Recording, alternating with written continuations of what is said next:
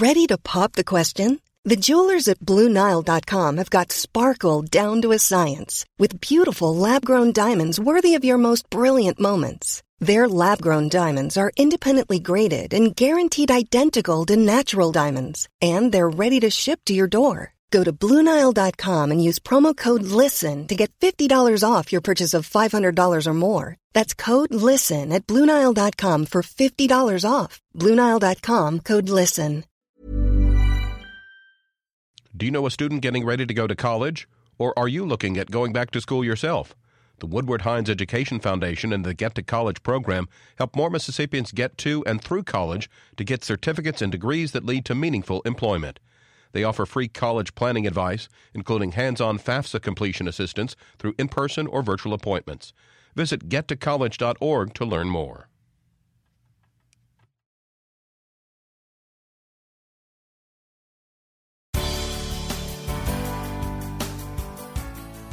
Good morning. It is 8:30 on Monday, June 26. I'm Michael Guidry in for Desiree Frazier, and this is Mississippi Edition on MPB Think Radio. Experts are looking at how Mississippi can improve reproductive health. Then, state revenues have exceeded expectations this fiscal year with a surplus of $650 million. Plus, a Mississippi teen won a gold medal during this year's International Ballet Competition in Jackson. This is Mississippi Edition on MPB Think Radio.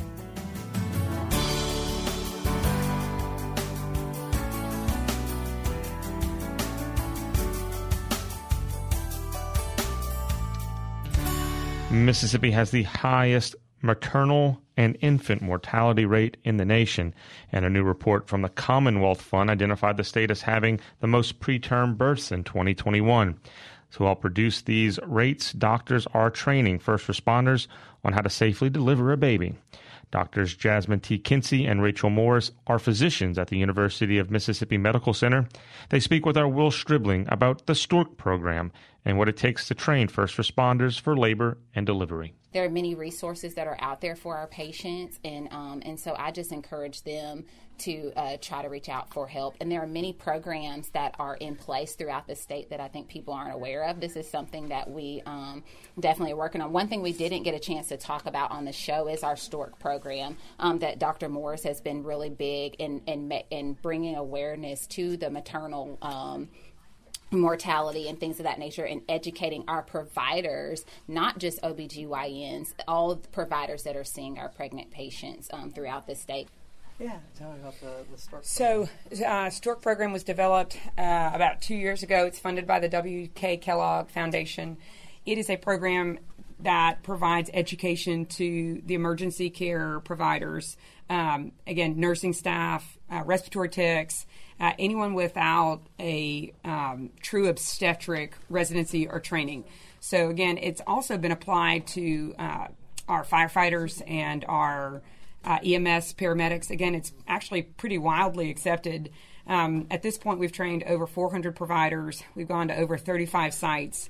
Again, the goal is to increase awareness and education to rural access centers that are forced to deal with obstetric emergencies, whether it's a delivery, uh, a hypertensive patient, a hemorrhage. Again, you know, it's by law, again, any rural access center that does not have obstetrics still has to evaluate, manage, stabilize, and, you know, and ultimately transfer a patient. So giving them that knowledge and awareness of identifying some of these risk factors, again, how to accomplish a delivery safely because it's happening all over the state. Again, as we are unfortunately dealing with more and more hospital closures, again, this problem again of patients not having adequate access to care or having to drive long distances. Unfortunately, lots of facilities are dealing with this. So this is what Stork actually does: is bridging that gap, trying to train again, anyone and everyone to what is an obstetric emergency and how do you treat some of the most common things that we deal with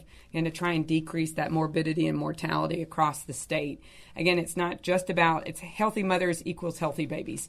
So if we can identify how to treat the mother, identify risk factors, again, identify you know potentially life-threatening conditions you can you can certainly change the trajectory for delivery and for a newborn course certainly again one of the things that we treat also and, and teach and educate about is preterm preterm labor we do have the highest one of the highest preterm birth rates in the country, and certainly has to do with a lot of complex features. Again, maternal health conditions, again, disparities in health care, access to care.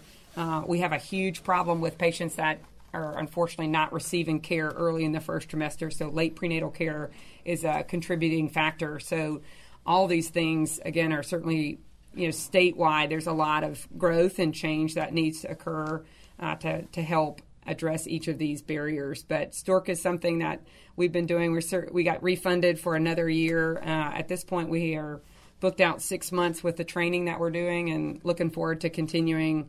Um, we also provide emergency supplies. It's called a Stork bag. Uh, so it facilitates these deliveries or, again, emergencies in a rural access center. Um, that they would have the supplies, again, provided for them in a bag you know, when you have an obstetric emergency, it's chaos. If you're, you know, if you're underwhelmed, you know, overwhelmed and under equipped with whether it's, you know, professionals that know what to do. Um, and certainly, you know, when you don't do things regularly, it unfortunately only increases the um, the complexity and the um, level of the emergency. So, good news is emergencies only happen sort of rarely, but unfortunately, they're happening more commonly now and these locations are finding themselves in quite a predicament. Yeah, and that's and and Stork. Do you think that's uh, you know a program that could be or should be uh, like scaled up, you know, and, and done in other parts of the state because that you know over half our counties are maternity care deserts. So this is really you know a training that needs to be you know so a, a widely available. So Stork is something that started out of the matern- the Mississippi Center for Emergency Services, so MCES here at UMC. Um, and we actually go uh, state statewide. Um, so actually, you know, we've been um, all the way north Mississippi. We've been to Biloxi, so we are we are traveling. So the nice thing about Stork, it's it's high fidelity simulation and education, and it's free. And we provide CME, and we are actually traveling all across the state. So this is not something that is just provided in Jackson. It's actually statewide. Oh, that's awesome. Yeah. Dr. Rachel Morris is an associate professor in maternal fetal medicine at the University of Mississippi Medical Center. Coming up, the state economist shares his thoughts on Mississippi's $650 million revenue surplus. This is Mississippi Edition on MPB Think Radio. The MPB Public Media app just got an update. It's now easier than ever to interact with your favorite MPB local shows and experts. With the brand new Talk to Us feature, you can engage with your favorite MPB local shows anytime, day or night, directly through the app. Simply select Talk to Us from the MPB Public Media app's menu. There, you can leave a question, share show ideas, or simply just say hello. With the new Talk to Us feature, you have access to your favorite MPB local shows and experts anytime you want to talk.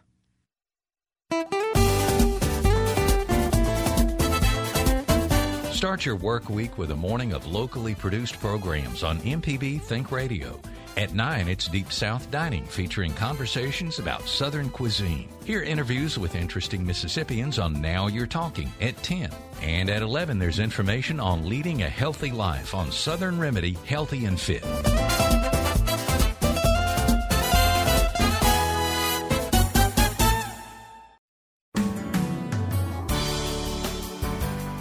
This is Mississippi Edition on MPB Think Radio. I'm Michael Guidry. Mississippi economists and lawmakers predicted the state would bring in roughly $6.9 billion in revenue, but the state has reportedly brought in more than $650 million more than that, with another increase expected at the end of this month. Lawmakers were aware of the possibility of a surplus as early as March, but declined to adjust state budgets during the legislative session. Our Desiree Frazier speaks with state economist Corey Miller about the surplus. Through May, general fund for 2023 is up uh, 10.4 percent, about 653 million dollars over the estimate. What does that mean in layman's terms for Mississippians? Anything? Well, it means that we've continued to see uh, strong revenue collections. Uh, a lot of that has to do with, you know, strong consumer spending. Corporate income tax collections have continued to be strong. So, I mean, we're we're seeing continued strength in the economy despite uh, a lot of headwinds. That bodes well for the average Mississippian. Uh, yeah, I, I would say so. We haven't uh, seen a, a uh, much of a slowdown. We have seen some slowdown since since, the, since say around January, but despite uh, a lot of headwinds such as inflation um, and higher interest rates, because of that, we we still have this, the the consumer has continued to spend money. Um, that hit, and we've continued to see a very strong uh, labor market. In terms of when you say a strong labor market, there's still a lot of jobs out there. Yes, uh, we still are see uh, more more demand for for jobs than there are um, available workers. How does this measure up with past years? in terms of maybe last year, the last couple of years, the state tax revenue? Since uh, 2020, fiscal years 2021 and fiscal year 2022, uh, we saw very strong uh, revenue collections. A lot of that was driven by uh, the amount of assistance that came through um, because of COVID, including the CARES Act. Uh, we also saw just a rebound in the economy um, after the recession in 2020, uh, a lot of pent up demand. We're still seeing the effects of that in, in the current uh, fiscal year in 2023. Even though we've had uh, an income tax cut that went into effect uh, in January of this year, uh, we, we still have seen relatively strong con- consumer spending. Um, and I think, in, in part of that, it, we're still seeing some of the uh, effects of, of all that uh, assistance that came through. The income tax that you mentioned, that's being phased in. What went into effect in January?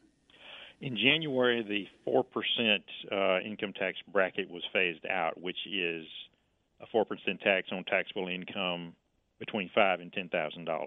There was a 4% tax rate on taxable income between five and $10,000. That went away uh, as of January 1st so people get a little bit more money in their checks. Correct. And as this phases in, what is the ultimate outcome? What's the goal with this income tax cut? Well, eventually, um, we'll see a once the income tax cut that was passed last year is completely phased in. We'll see a top income tax rate and a single income tax rate of, of 4% on taxable income uh, of ten thousand dollars and above. So Mississippi will have basically a flat uh, income tax rate once that is a four percent once that is completely implemented. Do you think that will fuel spending because you attribute some of the revenue gains to COVID monies that came in and we're still seeing the residuals of that? Mm-hmm. Do you see that income tax being phased out as making up for some of that? We'll see a, a, a small increase um, in, in spending as a result of that, um, because it, but it, because it's being phased in over time, we're not going to see uh, a lot at any, any particular year, I don't think. But yeah, it will it will have some uh, partial offsetting. The revenue estimate is what the state legislature goes by to do their funding. So, come January, they're going to have more money to parcel out, so to speak. Mm-hmm. Do you think, and I don't know if you can answer this, some of that money goes into the rainy day fund, right? Right. I think it's a two percent or something like that. Yeah. Once that's done, do you have any idea what might be ahead for making use of these funds? Yeah, I don't know what the intention. Of course, we'll have a new legislature, all new legislature next um, next January. I mean, I don't think it will be that much different from from the past year. But there was talk last year about you know some rebates using that money. That did not happen. Uh, there's also talk about continuing to reduce or possibly phase out the, the income tax altogether. Um, but yeah, that that I don't know what their intentions are, and Okay. What else can you share about state revenues that would be um, of importance? In terms of, of revenue growth, um, through May, our fiscal uh, 2023 re- total general fund revenue was up about 316 million over uh, fiscal year 2022. That's about a 4.8 percent increase. That that's actual revenue over actual revenue, not not the estimate. And how should we look at that? I think it just shows that we're we're con- continuing to see um, revenue growth. Some of that is is influenced by by inflation, but we're continuing to see relatively strong revenue growth. And that's an interesting point you just made because Mm-hmm. inflation is up. So if well, and they're predicting we're going to go into a recession. That has been said. If we go into a recession, how would this revenue increase affect the state, or would it at all? Well, if we were to go into a recession, we would probably see, you know, a, a decrease in in revenues. Uh, people would probably spending less money. Uh, incomes would probably go down, and corporate profits would probably go down. So we'd probably see a, an increase, a decrease in revenue. I mean, it, it's hard to speculate how much because it would depend on um, the severity of, of the recession and, and factors like that. Uh, our current forecast does not have a we do not have currently have a recession in our forecast. We have a, a, a bit slower growth than we have seen the past year or so, but a couple of years. Um, but we're we're not currently forecasting a recession. Thank you, Corey Miller, Sure. Mississippi's state economist, for sharing your insights on this issue with us. All right, thank you. Coming up, a Mississippi teen has won a medal in the International Ballet Competition in Jackson. This is Mississippi Edition on MPB Think Radio. Discover everything MPB Think and MPB Music Radio have to offer with just the sound of your own voice. Ask for the one you want by name. For news, great storytelling, humor, games, and more, say smart speaker, play MPB Think Radio. For musical selections ranging from a dozen genres from classical to bluegrass, jazz to adult alternative, say smart speaker, play MPB Music Radio. Tuning in is easier than ever. Just ask for the one you want by name. Say smart speaker, play MPB Think Radio. Get your MPB car tag anytime. It doesn't even have to be up for renewal. Simply go to your county office to sign up. When you get an MPB car tag, a portion of the fee helps MPB continue to educate, inform, and entertain Mississippians. For details, visit mpbonline.org slash car tag. We'll see you on the road.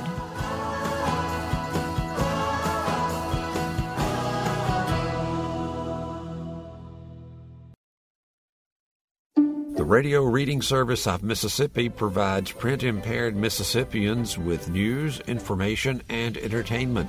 To learn more or to see if you qualify, call 601 432 6301. This is Mississippi Edition on MPB Think Radio. I'm Michael Guidry. A Mississippi native has won a gold medal in the junior male division in a world renowned ballet competition. The International Ballet Competition concluded last week in Jackson after two weeks of judge performances. The event is held in Mississippi's capital city every four years and attracts top talent from around the world. Mona Nichols is the executive director of the USAIBC. She says it's always an honor to host the event in Jackson. It is very good for our city because it puts us on the world map. And around the world, we're just known as Jackson. That everyone wants to dance Jackson.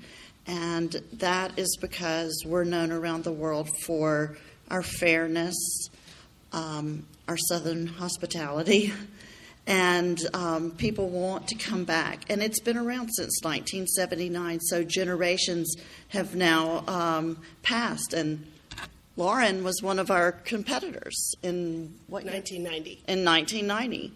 So now she has gone on and had a, a wonderful career, and now she is on our international jury, and we're very proud of that. Um, but economically, it gives our city a huge bu- boost. Uh, in 12 point, uh, $12.5 million is the, was the economic impact in 2018, and we hoped that we will increase it. So it's very important for our city. Also, it just brings culture and, you know, with the symphony performing and these beautiful dancers and um, visitors from around the world, um, we are very proud to host the International Ballet Competition for the USA. The competition was slated to be held last year, but Nichols says organizers chose to delay the event because of the coronavirus pandemic. We felt that it was important that we um, delay for a year for the pandemic reasons, of course, but also if all four of us had the competition in the same year, we would force the dancers to have to choose. And so we wanted to just let them, you know, have theirs, and we volunteered to delay for a year, which did turn out to be the right choice because we had 340 applicants to choose from.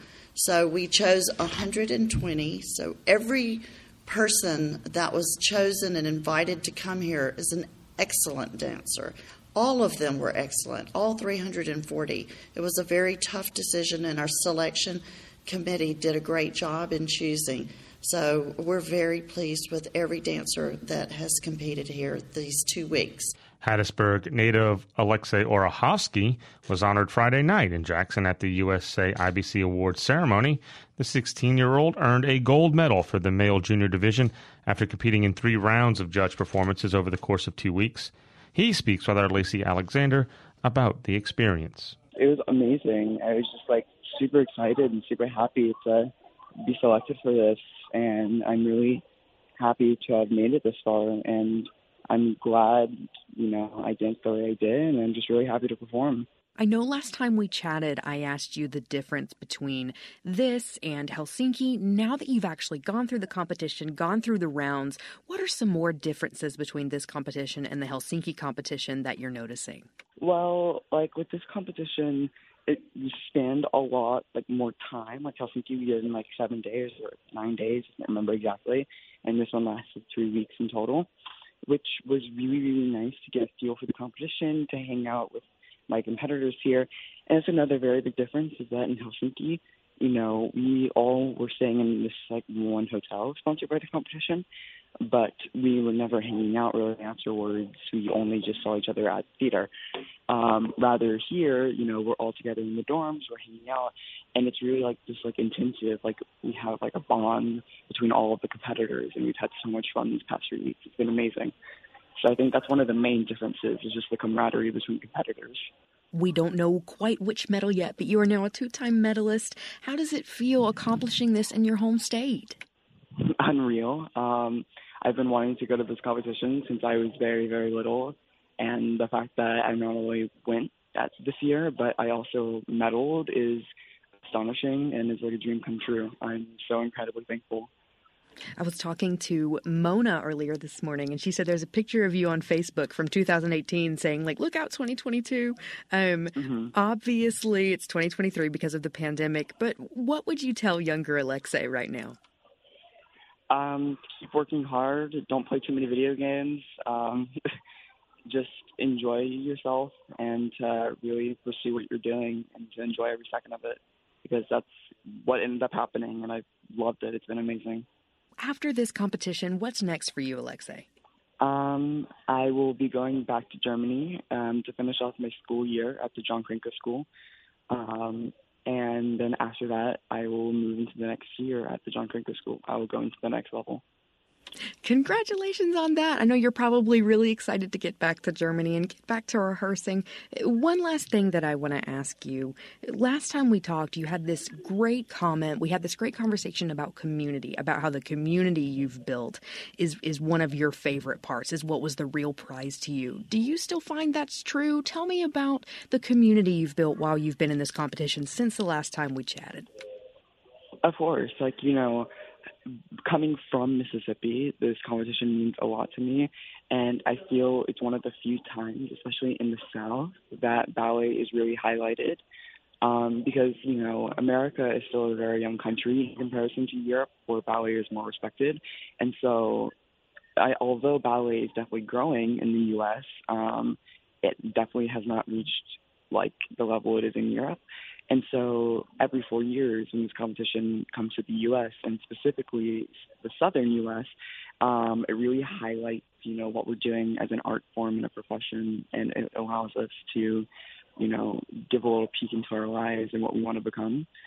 And so I think by doing that, we can build a community like that respects ballet and can understand it more, and not so much in between ourselves to you know like share our experiences between competitors and to really understand what's happening. So I completely believe that to be true now more than ever, especially after third round. So it's been really, really great.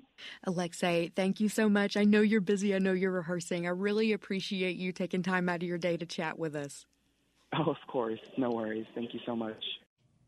This has been Mississippi Edition on MPB Think Radio.